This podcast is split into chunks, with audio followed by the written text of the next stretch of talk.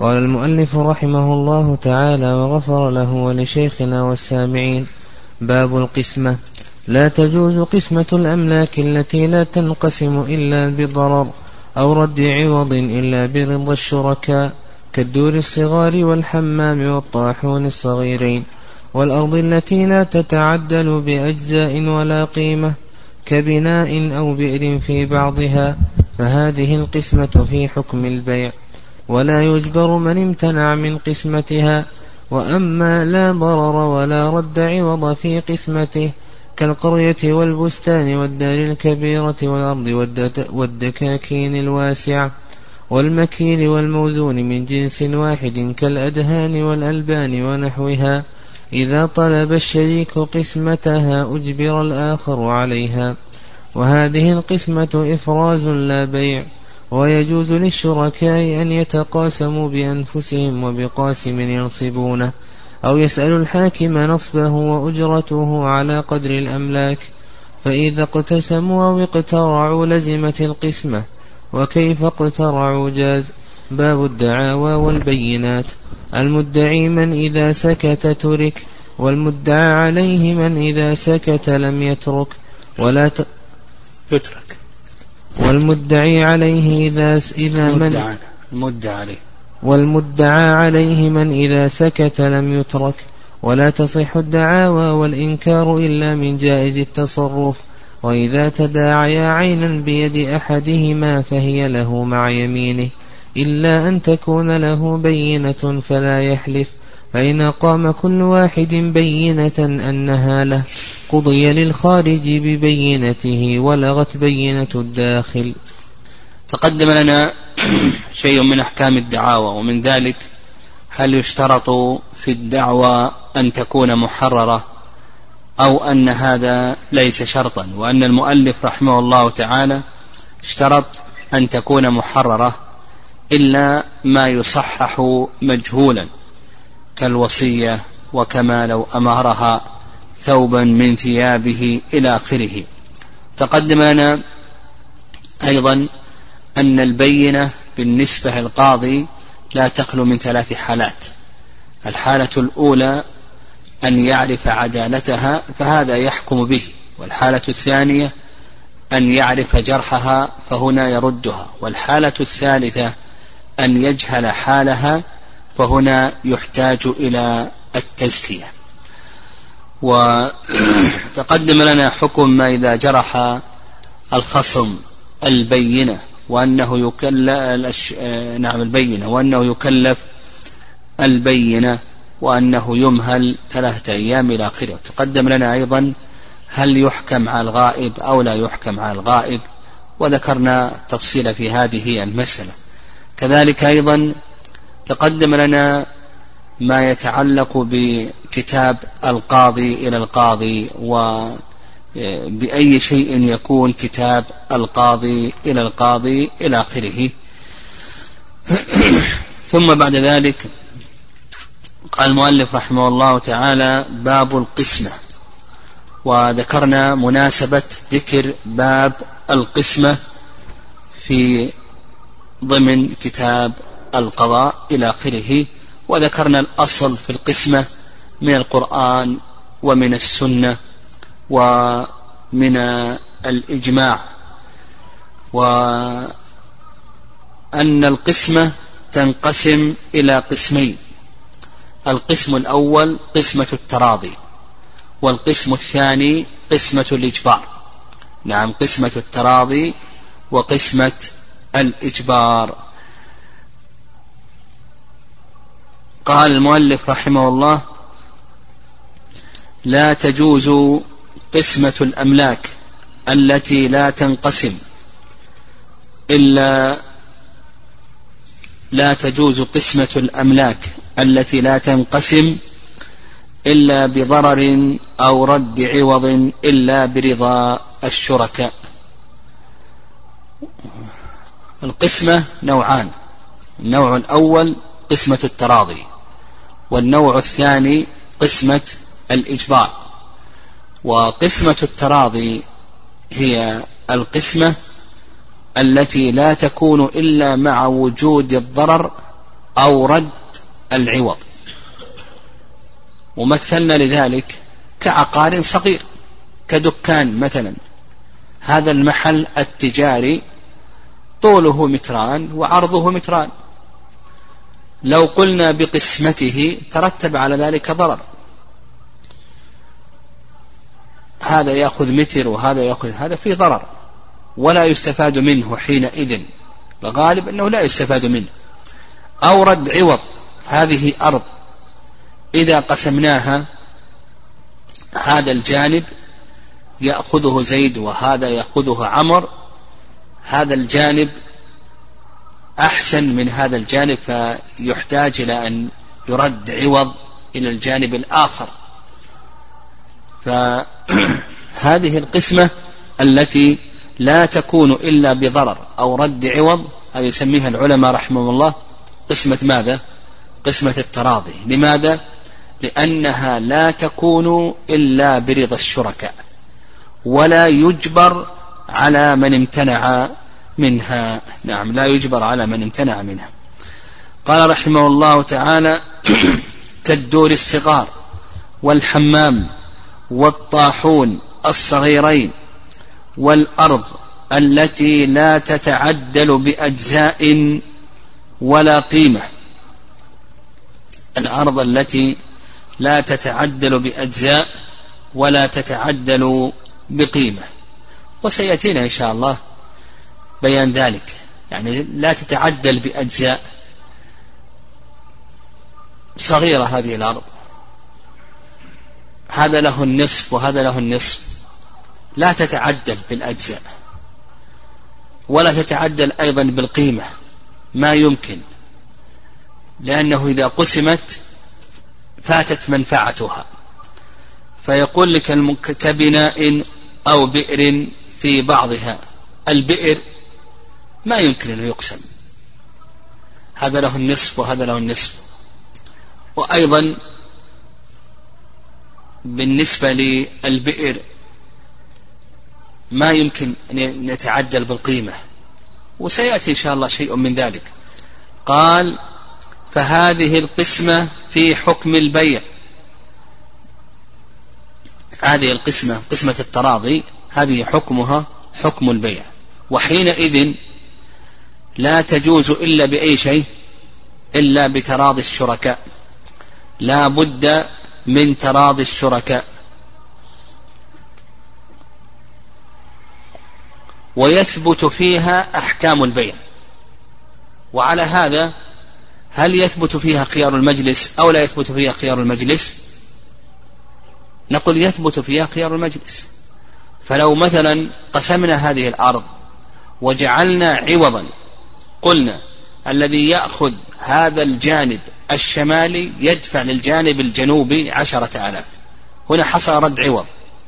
رضي زيد أن يأخذ الجانب الشمالي ويرد على صاحب الجانب الجنوبي عشرة آلاف. ثم بعد ذلك وهو في خيار المجلس قال فسخت. ها؟ هل له ذلك وليس له ذلك؟ له ذلك. لأنها في حكم ماذا؟ في حكم البيع يثبت لها أحكام البيع من خيار المجلس وغير ذلك من الشفعة وغير ذلك. يعني سائر أحكام البيع تثبت لها. ولهذا قال لك المؤلف رحمه الله فهذه القسمة في حكم البيع. تثبت لها أحكام البيع ولا تجوز إلا بترضيهما. وهذا هو المشهور من المذهب. نعم هذا هو المشهور من المذهب والرأي الثاني رأي المالكية. يقولون بأنها إن وقعت بقسمة القاضي فإنها إفراز. لا يثبت لها أحكام البيع. إفراز يعني لا يثبت لها أحكام البيع. ليس لأحد حق الفسخ وإنما هي إفراز نصيب عن نصيب.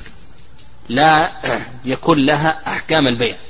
يقول إن وقعت بقسمة القاضي وإن وقعت بقسمة الشركة فإنها في حكم البيع. نعم وهذا رأي المالكية. المالكية يعني خلاصة كلام المالكية أنها في حكم البيع إلا إن وقعت بقسمة القاضي. فإن وقعت بقسمة القاضي فإنها حكمها حكم ماذا؟ ها؟ الإفراز. بمعنى أنها لا تأخذ أحكام. البيع.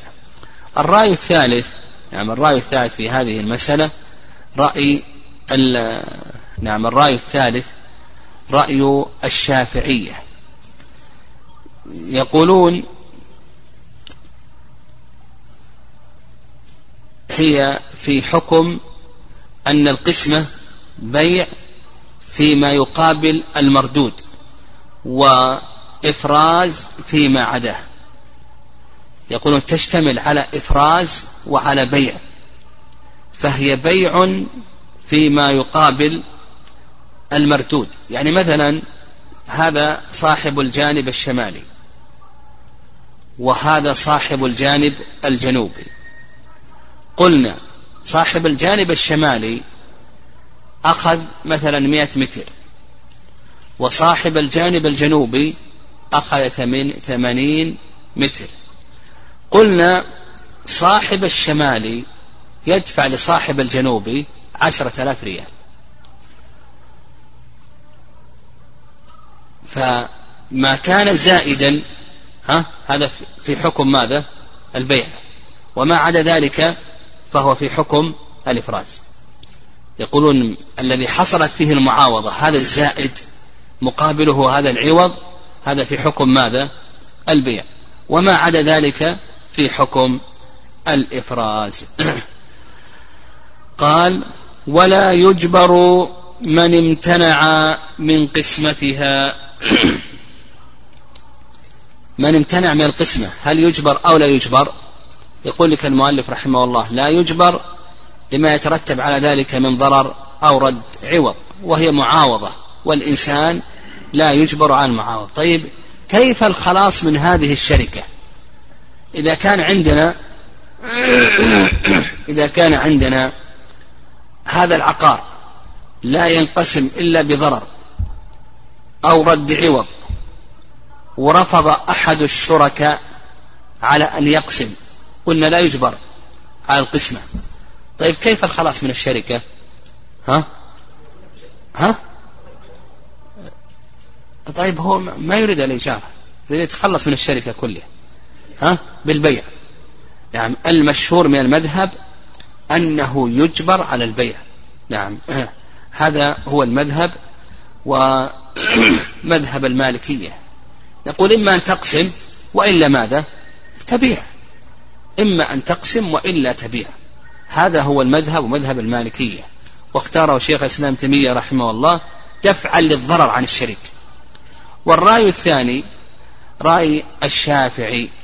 وكذلك أيضا رأي أبي حنيفة. نعم رأي الشافعي ورأي أبي حنيفة أنه لا يجبر لأن الإنسان لا يجبر على بيع ما يملك والصواب هو الرأي الأول لأنه لا طريق إلى التخلص من هذه الشركة إلا ماذا؟ إلا بالبيع. أما أن يقول إما أن نقول له قاسم وإلا تبيع. نعم إما تقاسم وإلا تبيع. قال رحمه الله وما لا ضرر ولا رد عوض في قسمته كالقرية والبستان والدار الكبيرة هذا القسم الثاني من نوعي القسمة وهو قسمة الإجبار. قسمة الإجبار هذه لا ضرر في القسمة ولا رد عوض فيجبر من امتنع منها. نقول من امتنع منها فإننا نجبره. ومثل المؤلف رحمه الله قال كالقرية. نعم المقصود بذلك آه، المزارع. نعم مجموعة المزارع والبستان المزرعة والدار الكبيرة والأرض والدكاكين الواسعة. عندنا مثلا هذه الأرض مساحتها تساوي ألف متر. فيمكن أن تقسم هي بين اثنين أو بين ثلاثة ممكن أن تقسم. هذا يأخذ خمسمائة وهذا يأخذ خمسمائة إلى آخره. والمكيل والموزون من جنس واحد كالأدهان والألبان ونحوها. إذا طلب الشريك قسمتها أجبر. هذا صاع من الدهن صاع من اللبن صاع من البر صاع من الشعير.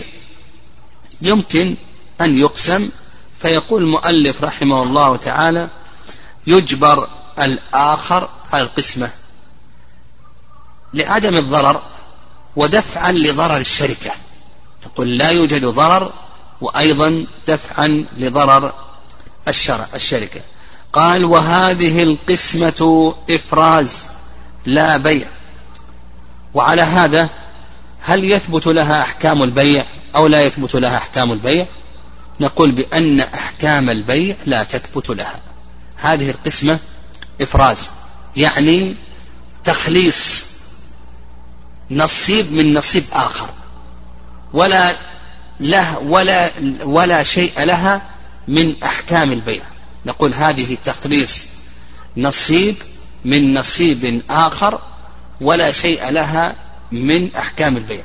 وعلى هذا لو كان عندنا مئة صاع من البر هذا له النصف وهذا له النصف وقسمنا هذه الأصواع. وفي أثناء المجلس قال أحدهم فسخت هل يملك الفسخ أو لا يملك الفسخ ها؟ لا يملك الفسخ. لماذا؟ لأنها ليست بيعا ولا تأخذ أحكام البيع. أيضا لو كانت أرضا واسعة وهل تثبت فيها الشفعة ولا تثبت فيها الشفعة؟ نقول بأن الشفعة لا تثبت فيها. لماذا؟ لأنها ليست بيعا ولا تأخذ أحكام البيع. ولو حلف لا يبيع ثم قاسم هذه القسمة هل يحنث أو لا يحنث؟ ها؟ لا يحنث. لماذا؟ لأنها ليست بيعا. قال رحمه الله تعالى ويجوز للشركاء أن يتقاسموا بأنفسهم وبقاسم ينصبونه أو يسأل الحاكم نصبه. يعني يقول لك المؤلف رحمه الله يجوز للشركاء أن يتقاسموا بأنفسهم. ليس بلازم أن يرجعوا إلى القاضي. أو بقاسم ينصبونه يأتون بزيد من الناس.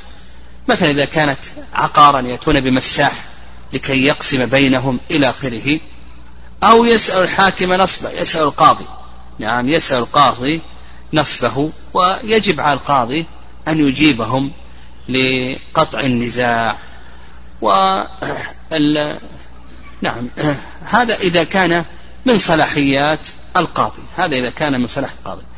قال وأجرته على قدر الأملاك. نعم هذا هو المشهور من المذهب. نعم هذا هو المشهور من المذهب مذهب الشافعية أن أجرة القاسم على قدر الأملاك. وعلى هذا لو كان لأحدهما النصف وللآخر الثلث وللثالث السدس. كم تكون الأجرة؟ صاحب النصف كم عليه؟ ها؟ عليه ثلاثة.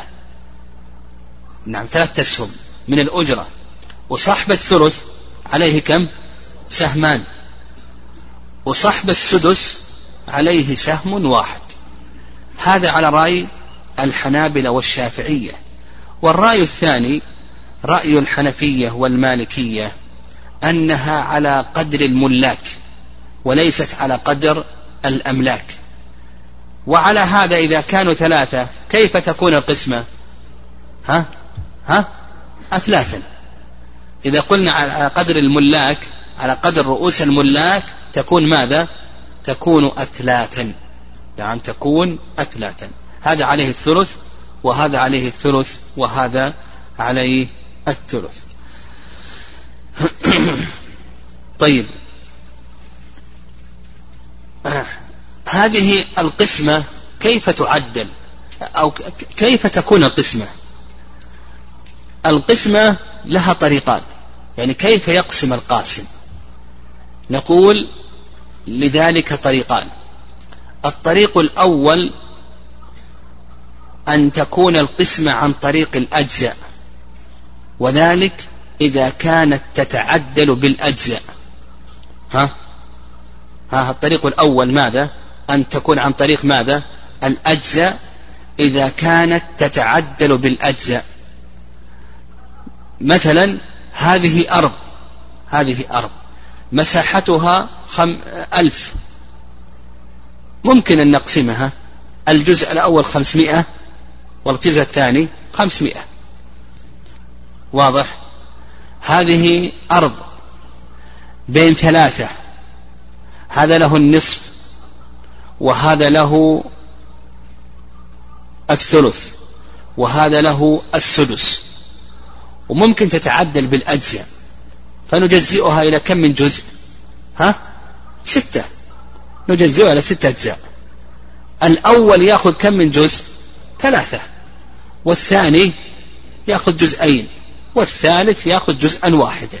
الأجزاء هنا متعدلة لا فرق بين هذا الجزء الأول والثاني والثالث والرابع والخامس والسادس.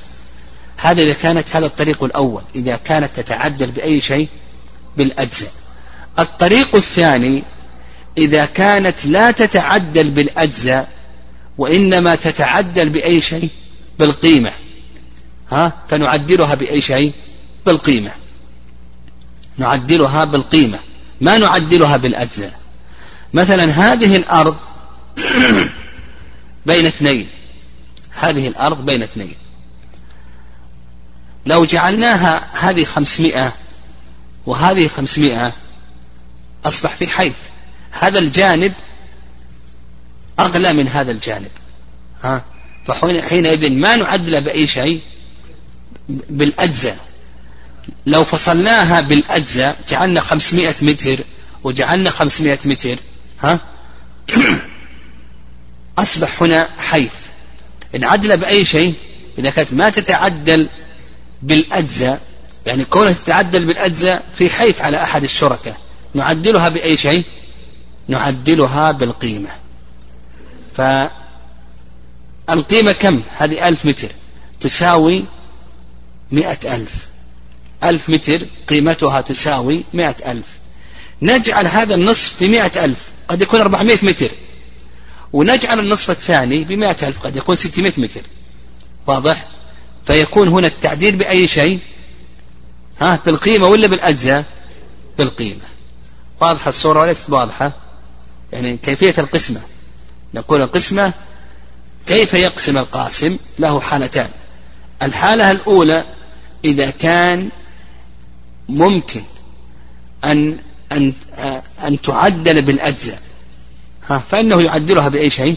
بالأجزاء. هذه أرض لا فرق بين هذا الجانب وهذا الجانب. لكل منهما النصف. هذا يجعل له النصف وهذا يجعل له النصف. هذا خمسمائة وهذا خمسمائة. هذه الخمسمائة بخمسين ألف وهذه الخمسمائة بخمسين ألف. القسم الثاني إذا كان لا يمكن أن تتعدل بالأجزاء نعدل بأي شيء؟ بالقيمة. لو جعلنا هذه الأرض نصفين هذه خمسمائة وهذه خمسمائة أصبحت الخمسمائة هذه بستين ألف وهذه بأربعين هذا في حيف. واضح؟ لو قسمناه خمسمائة وخمسمائة هذا الخمسمائة أرغب هذا الجانب الشمالي. يكون قيمته ستين وهذا يكون قيمته أربعين. هنا ما نعدل بالأجزاء. ما نجعل خمسمائة وخمسمائة تماما نعدل بأي شيء؟ بالقيمة. فنجعل النصف الأول ما قيمته خمسين ألف. قد يكون ثلاثمائة متر قد يكون أربعمائة متر إلى آخره. والنصف الباقي قيمته كم؟ تساوي خمسين ألف. تساوي خمسين ألف. واضح؟ نعم. فنقول طريقة القسمة طريقان. إما أن تعدل بأي شيء بالأجزاء بالمساحات أو تعدل بأي شيء ها؟ بالقيمة طيب. قال رحمه الله فإذا اقتسموا أو اقترعوا لزمت القسمة. نعم إذا اقتسموا أو اقترعوا يعني بعد أن نعدل المقسوم إما بالأجزاء أو نعدل المقسوم بالقيمة. إن تراضوا هذا يأخذ هذا الجانب وهذا يأخذ الجانب فالأمر إليهما. لم يتراضوا نرجع إلى ماذا؟ ها؟ نرجع إلى القرآن. إما أن يتراضوا الأمر إليهما. إذا لم يتراضوا فإن نرجع إلى أي شيء؟ إلى القرآن. طيب إذا تمت القسمة وتراضوا أو أقرعنا بينهم نعم هل هذه القسمة لازمة أو ليست لازمة؟ جمهور العلماء على أنها قسمة لازمة. نعم جمهور العلماء على أنها قسمة لازمة.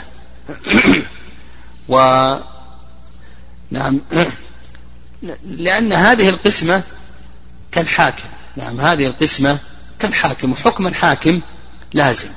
نعم هذه القسمة كالحاكم وحكم الحاكم لازم.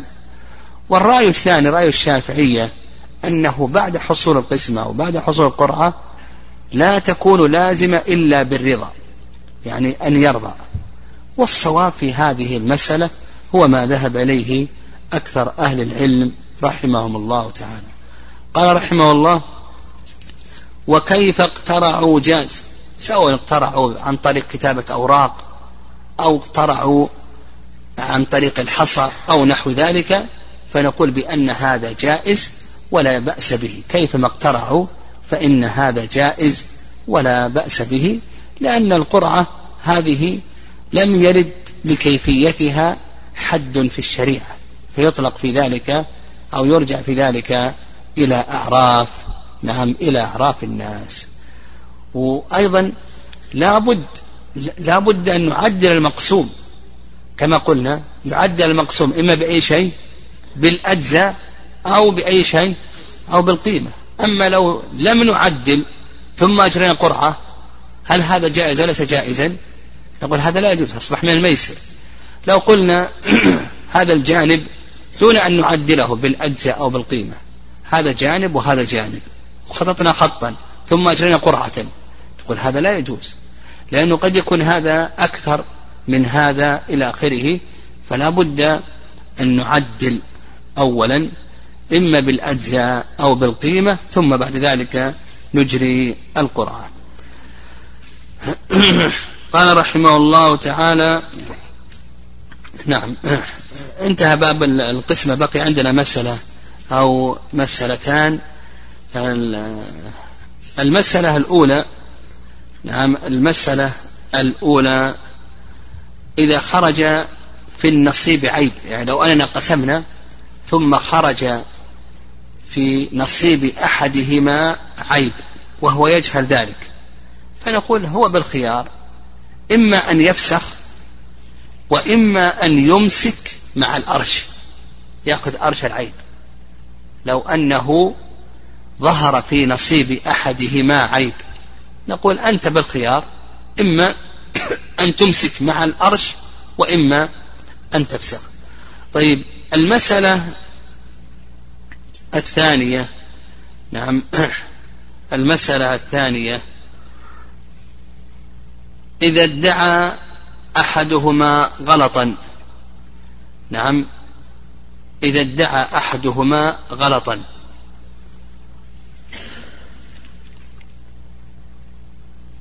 يعني قال القسمة هذه فيها غلط.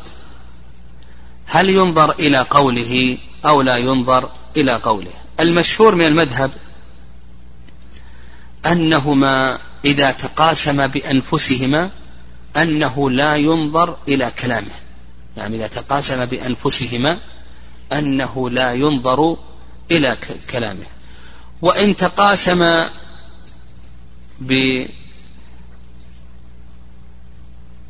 بقاسم نصباه أو نصبه الحاكم فإنه يقبل. يقولون إن تقاسم بأنفسهما لا يقبل إذا ادعى أحدهما غلطا.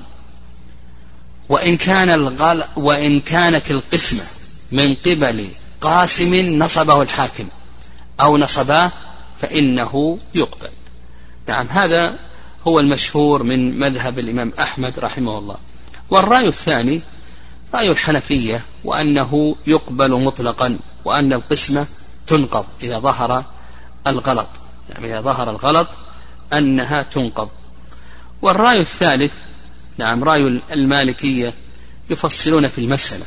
يقولون إن كان ذلك بعد التعديل والتقويم وكان الغلط فاحشا. إذا كان بعد التعديل والتقويم وكان الغلط فاحشا فإنها تنقض.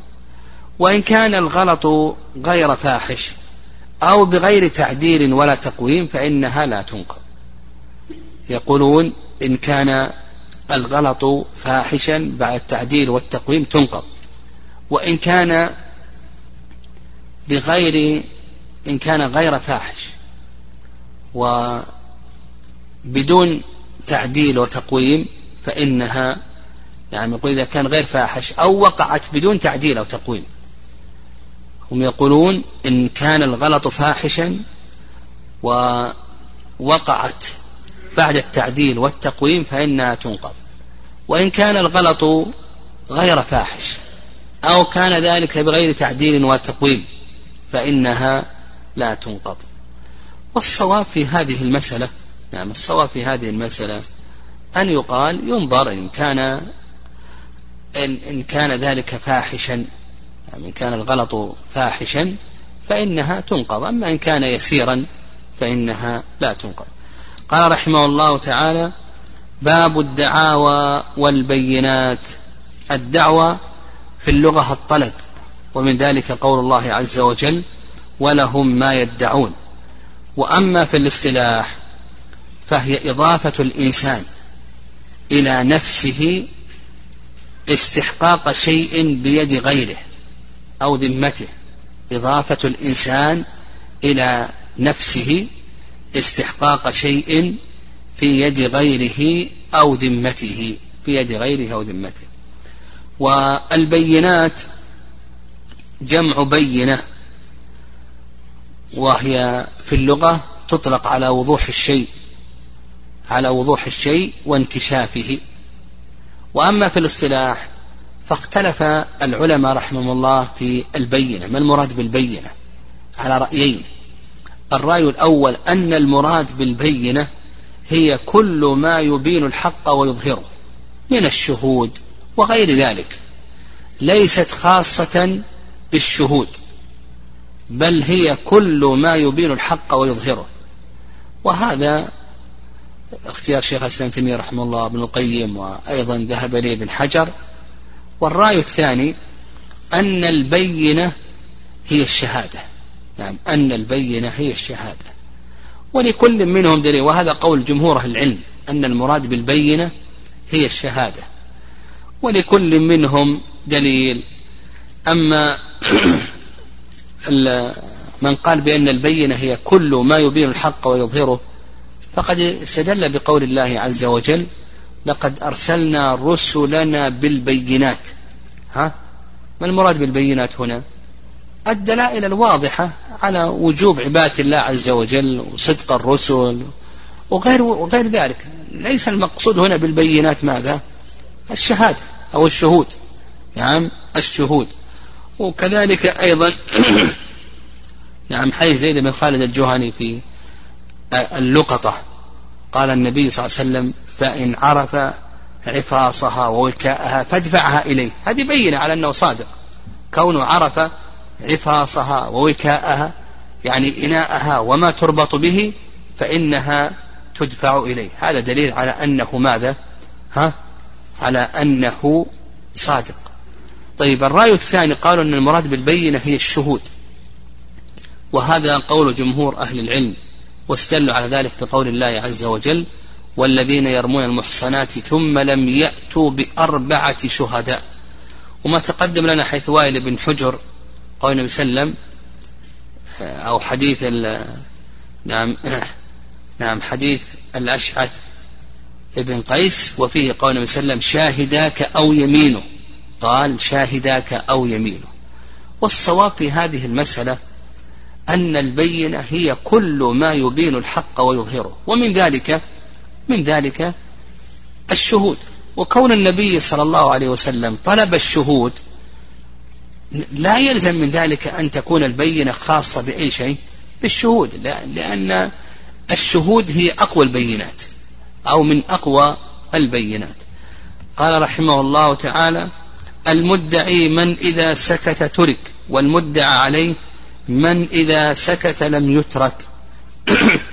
يقول لك المؤلف رحمه الله المدعي من هو المدعي والمدعى عليه؟ عرف المؤلف رحمه الله المدعي بأنه من إذا سكت ترك والمدعى عليه من إذا سكت لم يترك. وقال بعض العلماء المدعي هو الذي يبدأ بالكلام أولا والمدعى عليه هو الذي يتأخر. وقيل بأن المدعي قيل بأن المدعي هو الذي يخالف قوله الظاهر والمدعى عليه هو الذي يوافق قوله الظاهر. فهي ثلاث آراء.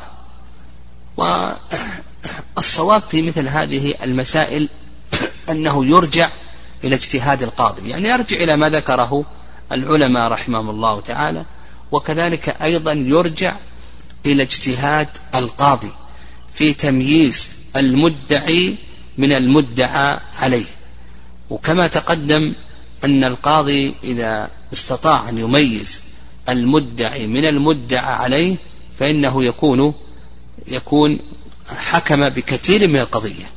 يكون حكم بكثير يعني يسهل عليه كثير من شأن القضية.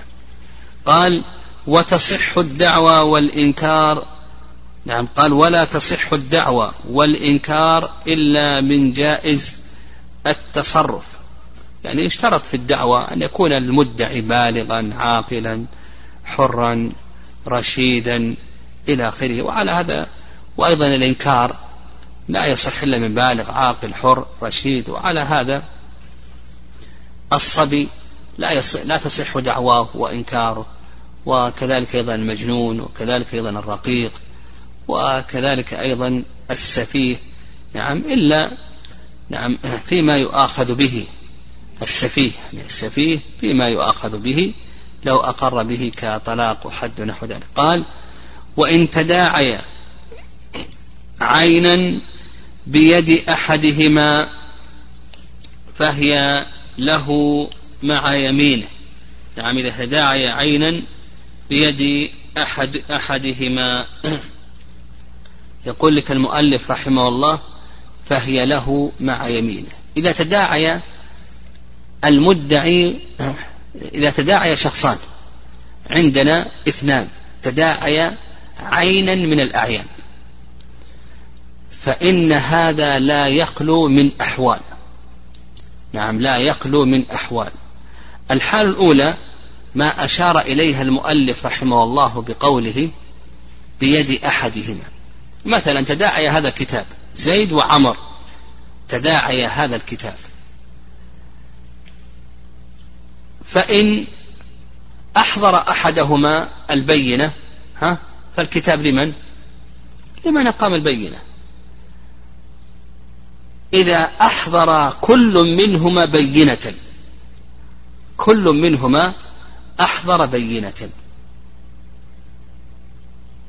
قال لك المؤلف رحمه الله تداعي عينا بيد أحدهما فهي له مع يمينه إلا أن تكون له بينة فلا يحلف. وإن أقام كل واحد بينة قضي, قضي للخارج ببينته ولغت بينة الداخل. هذه الحالة الأولى. الحالة الأولى أن تكون العين ها؟ ماذا؟ بيد أحدهما. وليس لأحدهما بينة. تكون لمن العين؟ لمن هي بيده؟ لأن هذا ترجيحا للظاهر. طيب إن كان لأحدهما بينة ها؟ فهو, فهو فالعين لمن أقام البينة. طيب إذا كان لكل منهما بينة نعم إذا كان لكل منهما بينة. قال لك المؤلف رحمه الله وإن أقام كل واحد منهما بينة قضي للخارج ببينته. نعم. وهذا هو مذهب الإمام أبي حنيفة. وكذلك أيضا مذهب الإمام أحمد أنه يقضى بها للخارج. من هو الخارج؟ الذي ليست معه العين. الداخل هو الذي معه العين. والخارج ليست معه العين. يعني هذا زيد وعمر الكتاب بيد زيد. وعمر الكتاب ليس بيده. وش نسمي عمر؟ الخارج. ونسمي زيد اللي بيده الكتاب الداخل. فالمذهب ومذهب أبي حنيفة أنه يقضى بها لمن؟ للخارج الذي ليست معه العين. الرأي الثاني أنه يقضى بها للداخل. وهذا مذهب مالك والشافعي أنه يقضى بها للداخل. أما الذين قالوا يقضى بها للخارج فقالوا أن النبي صلى الله عليه وسلم قال بين على المدعي واليمين على من أنكر. الآن الذي يدعي من هو المدعي الآن؟ ها؟ الخارج هو المدعي. ويدعي العين الآن. والنبي صلى الله عليه وسلم قال بين على المدعي. فتقدم بينة الخارج. والذين قالوا بأنه يقدم الداخل ها رأي مالك والشافعي وش دليلهم على ذلك؟ قالوا الدليل على ذلك أن هذا ترجحت يده بأي شيء؟ بوجود العين. هو الآن معه بينة وأيضا مما يرجح بينته أن أن بيده العين. نعم أن بيده العين. ويظهر والله أعلم أن ما ذهب إليه مالك والشافعي أنه هو الأقرب في هذه المسألة. نعم أنه هو الأقرب في هذه المسألة. هذه الحالة الأولى أن تكون العين بيد أحدهما. طيب الحالة الثانية أن تكون العين بيد غيرهما. يعني زيد وعمر يدعين الكتاب والكتاب بيد صالح. زيد وعمر يدعين الكتاب والكتاب بيد صالح. فإن أقام أحدهما بينة ها فهي له فهو له. نعم إذا قام كل إذا قام أحدهما بينة فهله فهي له. طيب أقام كل منهما بينة. يعني الكتاب الآن بيد صالح وزيد يدعيه وعمر يدعيه. زيد أقام بينة وعمر أقام بينة. فهذا موضع خلاف بين العلماء رحمهم الله. فالرأي الأول وهو مذهب الإمام أحمد والشافعي يعني مذهب الإمام أحمد والشافعي أنه يقرع بينهما. إذا أقام كل منهما بينة. نقرع بينهما. والرأي الثاني مذهب أبي حنيفة ومالك أنه يقسم بينهما. يعني إذا قام كل منهما بينة. والصواب في هذه المسألة أن يقال ينظر إلى أرجح البينتين. فإن تساوتا يقسم بينهما. واضح؟ أعيد. إذا كانت العين بيد غيرهما بيد ثالث فمن أقام البين أخذها. طيب. كل منهما أقام بينة فهذا موضع خلاف. الرأي الأول ماذا؟ رأي الحنابلة والشافعية أنه ماذا؟ يقرأ. الرأي الثاني رأي أبي حنيفة ومالك أنه يقسم. وقلنا الصواب في هذه المسألة أنه إن ترجحت إحدى البينتين يصار إلى الراجح. ما ترجحت إحدى البينتين يقسم. طيب إذا لم يكن لأحدهما بينة زيد يدعي الكتاب وعمر يدعي الكتاب وليس لأحدهما بينة ها؟ فأكثر أهل العلم أنه يقرع بينهما. والرأي الثاني أنه يقسم. وهذا القول هو الصواب. نعم الجمهور نعم الجمهور أنه يقسم والرأي الثاني أنه يقرأ والصواب في ذلك أنه يقسم كما هو رأي الجمهور. طيب الحالة الثالثة الحالة الثالثة أن تكون العين ليست بيد أحد. نعم الحالة الثالثة العين ليست بيد أحد. فمن أقام بينة ها فهي ماذا؟ له. من أقام بينة فهي له. طيب إذا أقام كل منهما بينة يعني هذا زيد يدعي الكتاب وعمر يدعي الكتاب والكتاب ليس بيد أحد. لا بيد أحدهما ولا بيد ثالث ليس بيد أحد. نقول من أقام بينة فهو له. إذا أقام كل منهما بينة نعم إذا قام كل منهما بينة. فالجمهور أنه يقسم. والرأي الثاني أنه يقرأ. نعم الجمهور أنه يقسم. والرأي الثاني قول الإمام أحمد أنه يقرأ. والصواب كما ذكرنا إن ترجحت إحدى البينتين ها نصير للراجح. إذا ما ترجحت ها يقسم. صح. إذا كان ليس لأحدهما بينة. نعم أيضا هذا موضع خلاف. فالإمام أحمد يقرأ والرأي الثاني رأي مالك وأبي حنيفة رأي مالك والشافعي أنه يقسم. الإمام أحمد يقرأ والرأي الثاني رأي الشافعي ومالك أنه يقسم. وكما ذكرنا الصواب في هذا ما دام أنه ليس هناك بينة نصير إلى ماذا؟ نصير إلى القسمة. نعم نصير إلى القسمة. ها؟ كيف؟ كيف بالترجح؟ أي نعم إيه. إذا كان لكل منهما بينة اي إيه قلنا إذا كان لكل إن ترجحت إحدى البينتين قدمناها ما ترجحت قسمنا. أيضا على الصحيح. إذا لم يكن لأحدهما بينة نقسم. نعم نقسم. هذا الصواب. قال رحمه الله تعالى ولقد بينت الداخل إلى آخره. وإذا وجدنا يعني إذا وجدنا قرينة تؤيد قول أحدهما ها فإننا نرجح بينته. نعم إذا وجدنا قرينة ترجح قول أحدهما نرجح بينته أو أو نرجح جانبه إذا لم يكن بينات. لعل نقف على هذا. التوفيق والسداد إنه ولي القدر.